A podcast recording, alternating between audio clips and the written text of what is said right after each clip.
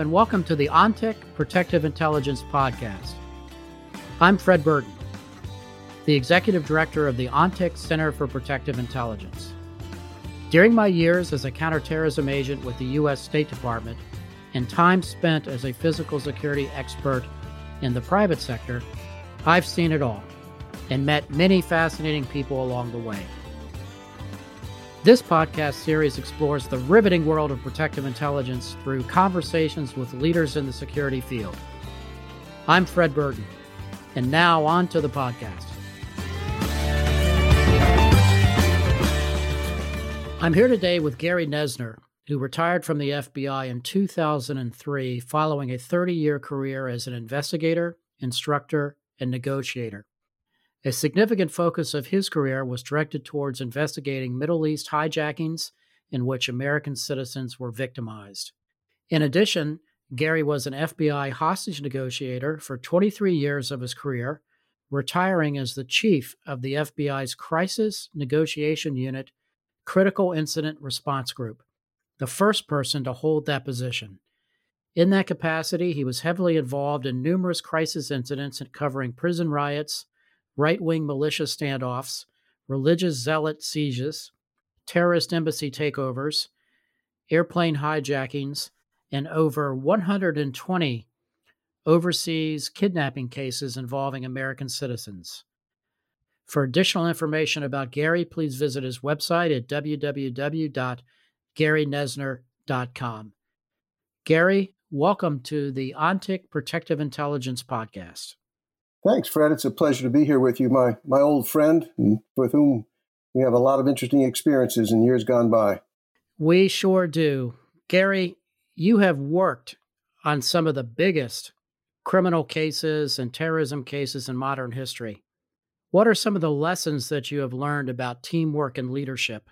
Well, to, to properly investigate uh, any crime or, or major event that occurs, you clearly have to have the team working together with everybody with their oars in the water and rowing in the same direction. Uh, a lot of times I found that because the complexity of these cases and the multitude of agencies and individuals involved, some of the most challenging issues relate to uh, what we call the crisis within the crisis, and that's the differing opinions and sometimes counterproductive activities of people within the larger group.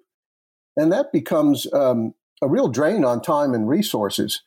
Um, it's good to have different opinions and different perspectives, and there needs to be an environment for that to take place. But once a decision is made, there needs to be, you know, an efficient model uh, moving forward so that the team can can function at its its best capacity to try to achieve the goal. Whether that's you know conducting investigation, dealing with witnesses, dealing with with the terrorists themselves, whatever it might be. So um, again, eh, the crisis within the crisis, I've always found to be the biggest strain of my time and energy. From a nuts and bolts perspective, what kind of person becomes a hostage negotiator, Gary? What are some of the skills that are needed to be good at it?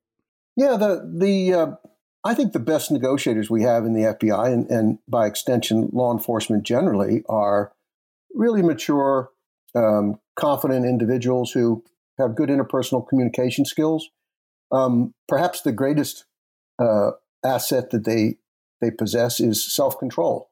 So when you're dealing with someone that's agitated or angry or whatever, rather than rising to the occasion and arguing back when they attack you or say something inappropriate, you you kind of let that be water off a duck's back. And so you know the premise being that how can you uh, hope to influence the behavior of another if you can't keep your own emotions in check? So I think that calm individual in, in law enforcement, you know, we would look for somebody in terms of recruiting that, you know, is a really good interviewer, uh, a good interrogator, gets a lot of confessions, um, has a lot of informants, um, you know, very mature individual, and you know, regardless of, of gender, and um, they tend to make the best negotiators. And and there's this kind of unknown commodity, Fred, that that I think you'll agree with, and it's just being plain old likable. Uh, the kind of people that people want to work with. People want to engage with people they like and, and feel are respectful and genuine. So a negotiator has to create a positive relationship in, in a relatively short period of time in a very tense situation. And of course, you're dealing in very stressful environments, uh, such as hijackings, or you know, for example, in your case, uh, Waco. Yeah, yeah. I mean, you're dealing with with folks that are different from yourself and your team. They have uh, different ideas, strongly held beliefs, some quite non-traditional, and sometimes very troublesome. Their behavior may have been something that you you know find very uh, terrible to deal with, but you have to put again your personal feelings aside and say, what's the goal here? The goal is, you know, bringing about uh, cooperation and, and getting a peaceful surrender. And even if there's already been loss of life, to do those things that will minimize the chances that there'll be any additional loss of life. And negotiations, like almost any other thing in life, it's all about relationships. So if the skill sets that we teach, the listening skills, the communication skills, if they work in these extremely tense situations with life and death on the line, well, then certainly they have broader applicability in, less life and death situations that we all encounter in life, whether it's at work or with family and friends. And the Bureau has a specific school for this, don't they? Yeah, the FBI um, runs the uh, the National Crisis Negotiation Course, which is a two week course that we train our FBI negotiators in, but also selected police officers from the United States and around the world are able to attend that course. It's it's a big plum for most uh, police officers who get to attend that course. It's it's quite a credential. Um, and the course contains, you know, obviously a, a, lot of the do's and don'ts and nuts and bolts, but it's a lot of role playing, abnormal psychology, um, you know, case studies. It's it's a really good program, and you know, I was involved in helping develop that curriculum uh, to where it is today, and it's really fun to see the evolution of when someone starts the course and two weeks later, the skill sets that they've acquired um, that make them very effective in these crisis events. We'll get back to the conversation in just a moment. But first, I wanted to tell you a little about ONTIC Center for Protective Intelligence. In the world of protective intelligence, we know that gathering and sharing information is crucial this is why we created the ONTIC Center for Protective Intelligence. We're regularly sharing strategies and best practices, insights learned from current and historical trends, as well as lessons learned from physical security experts like you. To find blogs, podcasts, webinars, white papers, and more, check out the center by visiting ontic.co slash center. That's ontic.co slash center.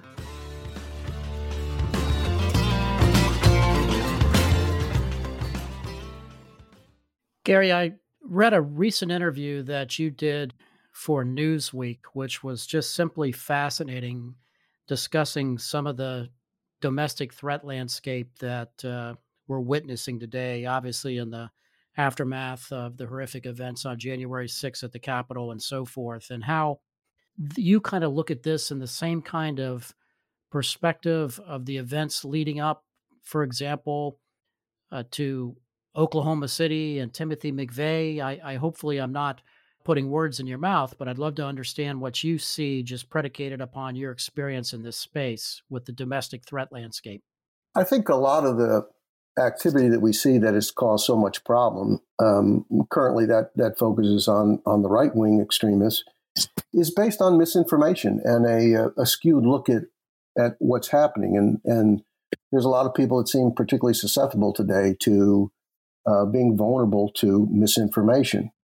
So, you know, you can't snap your finger and make somebody think more broadly and, uh, you know, take in a, wider source, uh, wider collection of information.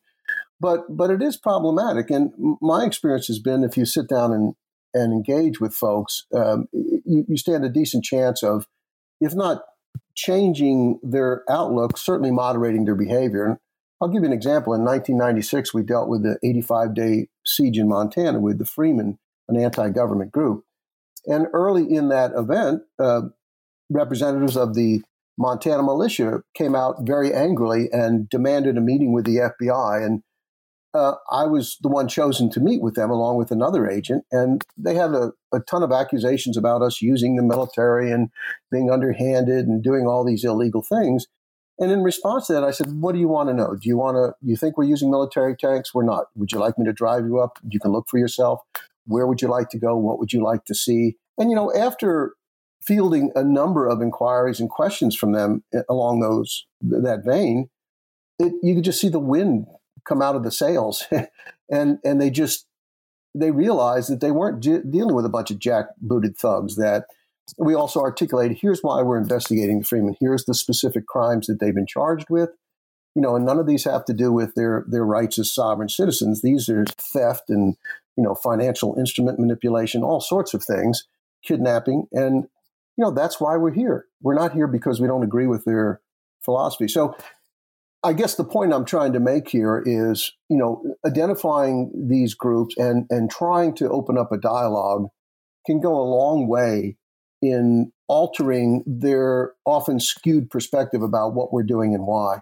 So it's really about communication and trust, or at least trying to build that trust. I think so. Uh, you know, you need to listen. we always say the cheapest concession you can make is is to listen. It costs you nothing. So what I've always tried to do, and in fact, going back to the Freemen again as an example, it, it took quite a while before the Freemen themselves would would meet with us. It was over halfway through the 85 day ordeal. And I remember when our negotiators went forward, the on scene commander said, Well, what are we going to tell them? And my answer was, We're not going to tell them anything. We're just going to listen to them and acknowledge their point of view and tell them to understand how they feel about it. We're not going to dictate anything to them.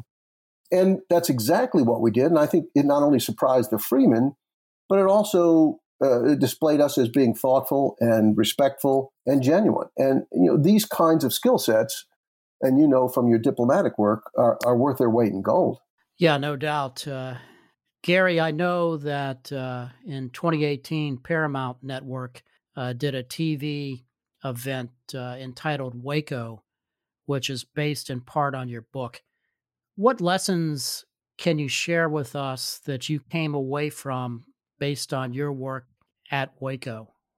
Uh, Waco was probably the most challenging event any any law enforcement agency's ever had to face. I, I, I say that with a, f- a fair sense of knowledge about what's happened historically in law enforcement crisis situations. We dealt with a situation where there had already been loss of life when the FBI got there. Um, we had a uh, a person in David Koresh who um, had some very unusual ideas, was a very narcissistic, uh, self serving leader, a manipulator of his people. And then on top of that, we had our own internal struggles within the FBI as to the best way to deal with this. And we had a, a, a very uh, aggressive tactical leader uh, who had a great influence over the on, overall commander. And that really subverted, unintentionally, but it subverted a lot of my negotiation efforts. You know, after all, are you going to listen to the nice man on the phone uh, you know, saying he wants to hear what you have to say, or are you going to look out the window and see the man in the tank that just crushed your car? So we had those kinds of conflicts. Uh, despite that, you know, in the first half of the event when I was there, we got 35 people out, including 21 children, and I'm I'm quite proud of that. It took a lot of hard work to do that. Um, after that point, I was rotated out, and they brought in uh, a negotiator they thought would be more sympathetic f- towards stronger tactical pressure, and as we know, no one else came out at that point, moving till the end of the situation. You know, it's it's the paradox of power. The harder you push, uh, often the more likely it is that you'll meet resistance. And it goes back to a point we earlier discussed, uh, Fred, and that is that was a clear case of a crisis within a crisis. Now, for me, the blame squarely rests on the shoulders of David Koresh. However, that does not mean that the FBI uh, performed at its most efficient level. Um, we actually departed from longstanding FBI practice at Waco. That's the base, basic lesson learned. Three years later in Montana, we we did it the right way, and no one was hurt. So these are complex situations. There are people that think the big old bad government just wanted to come in and kill everybody, and there's others that feel that these people were all kooks and nuts and got what they deserved. And as we know, life is far more nuanced and far more complex than that. And uh, somehow it seems in public discourse we always look for easy solutions and quickly want to try to identify somebody to blame. Yeah, no doubt. Uh, Gary, you've written a great book, Stalling for Time. Please tell our audience about it.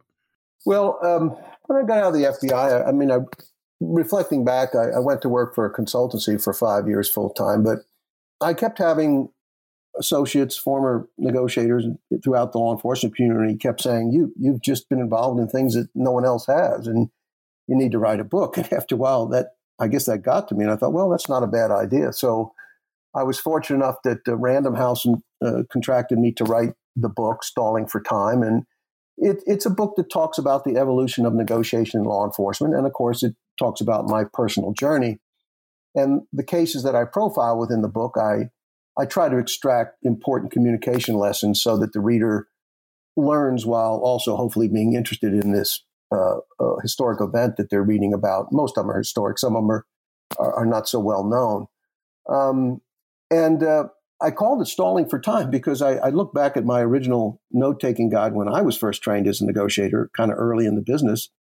And the first three words I wrote down in the margin were stall for time, being that if, you know, in, in the medical profession, the, the Hippocratic oath, you know, first do no harm. With negotiations, it's if you do nothing else, stall for time. And the intent being that we slow the process down, we lower the emotional content, we deconflict, we lower the emotional level of the confrontation.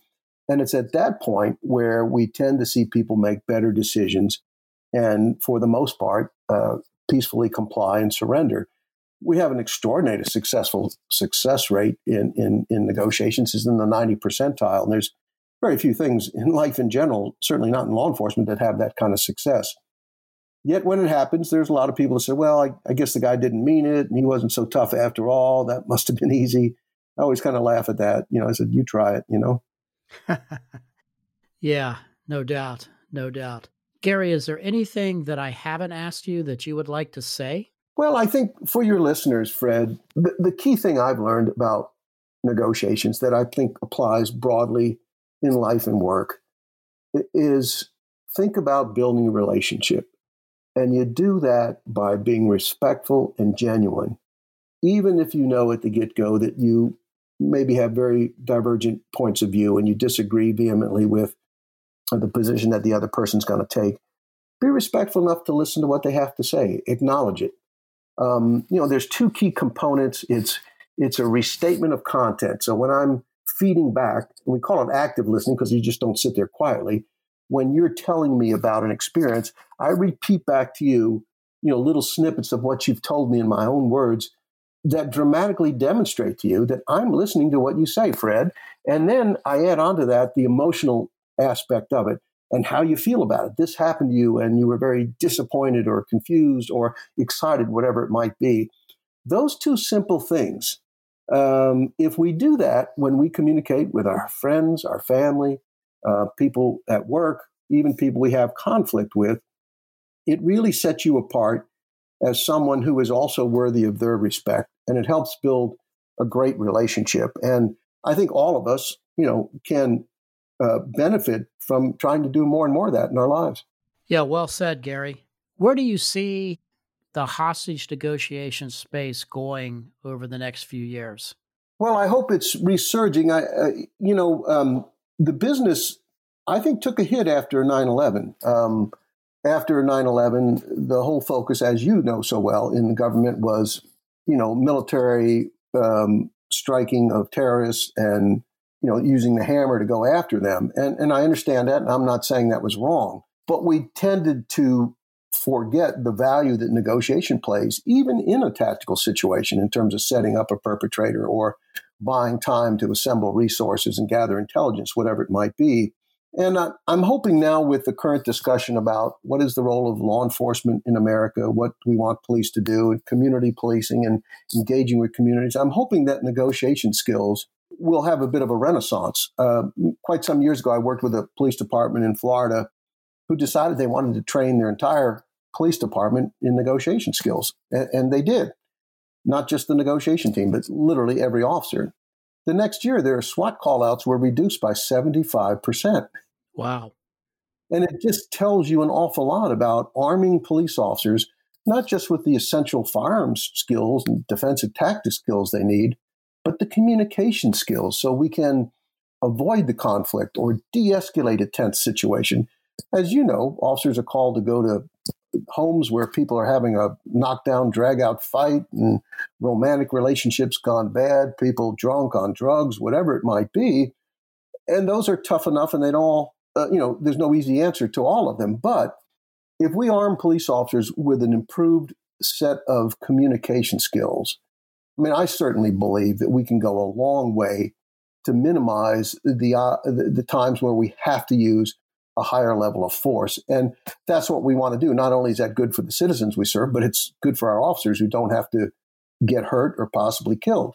So I'm hoping that's the future. Um, I'm hoping we have a, a bit of a, a, renaissance in negotiations. Um, we'll see. Well said, Gary. I want to thank you for being on the ONTIC Protective Intelligence podcast and also thank you for everything that you've done for our country over the years. Well, thank you, Fred. It's a, uh, it's, it's a great pleasure to be with you and, and uh, particularly having worked with you and alongside your outstanding career. So we're in a, a mutual adoration society, it seems.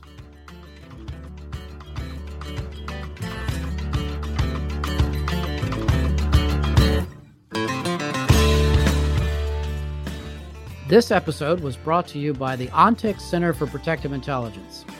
Learn more at ontic.co slash center. Again, that's ontic.co slash center. It was produced by AJ McKeon. Our music is a track called Monteverde Ride and was written by Brian Bristow and performed by Smokin' Novas. Check them out on Spotify. Please remember to rate and review our podcast on iTunes and subscribe on Apple Podcasts, Spotify, or wherever you get your podcast. If you have questions, we'd love to hear them. You can reach us at podcast at ontic.ai or visit ontic.co slash center for more information. I'm Fred Burton. Thanks for listening.